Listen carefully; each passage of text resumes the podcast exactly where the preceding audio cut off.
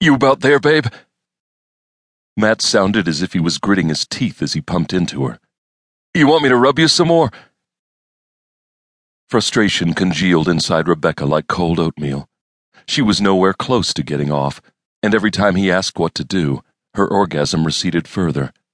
No point in continuing. Oh, she sighed, jerking her hips up and down and clenching her vagina. Oh, yeah. He groaned in relief, and again as he came a second later. Well, hadn't that been exciting? Not. As Matt rolled over onto the mattress with a satisfied groan, Rebecca considered pushing him right out of the bed. But it wasn't his fault. He tried. He always tried, asking her if this technique worked or that one. How could she tell him that she wanted him to just know what to do? She sure couldn't tell him she faked a good half her orgasms. And she resented that he couldn't tell, which was even more unfair. She didn't get off in an unmistakable fashion, after all. For her, an orgasm felt more like a sneeze, certainly not the earthquake her friends described, and nowhere close to the shrieks of pleasure from the apartment next door. What would that feel like? To be so overwhelmed as to actually scream. Matt spoke up, as if he'd followed her train of thought. You know, Rebecca, you never seem all that enthusiastic about screwing, and my technique's fantastic. So informed by all his previous girlfriends, undoubtedly. Good to know, thanks, Matt. Now she felt really inadequate. Heck, they just co signed a lease and moved in together a couple of weeks ago, and he was already bored with her. She swallowed past a tight throat. Maybe we're not a good match. She rolled over and stared out her bedroom window, where the next door apartment building glowed pink in the sunset. Oh, don't get like that. Matt patted her shoulder. We're great together. Where would I find a woman who could be so polite during business dinners? And what other guy would let you drag him to an art show on mission? Well, that's true. She'd thought they were a perfect couple right from the beginning.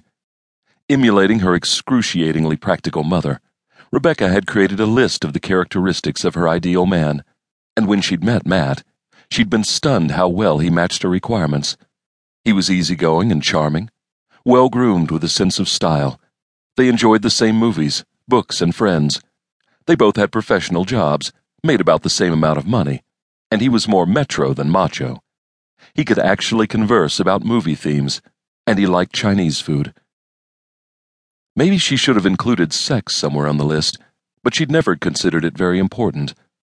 Aside from sex, she and Matt were very compatible. She rolled back over with a sigh. I guess you're right. Lying on his back, Matt had a well tended look with boutique shop trimmed blonde hair, muscles from dedicated gym usage, and a lingering tan from a business trip to San Diego. Tomorrow he'd get up, eat something low fat and disgustingly healthy, and head off to his job at the brokerage house, content with life. Her contentment matched his. Really.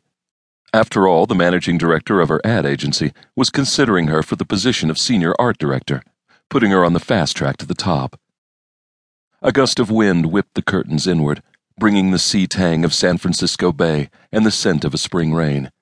She lived in the best city in the world. I have an idea, but you probably won't like it.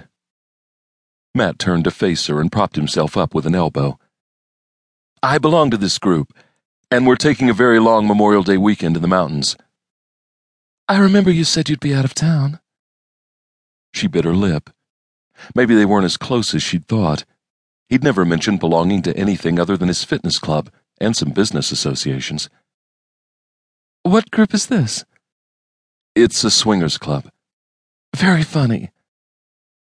Only he wore no smile. He wasn't joking.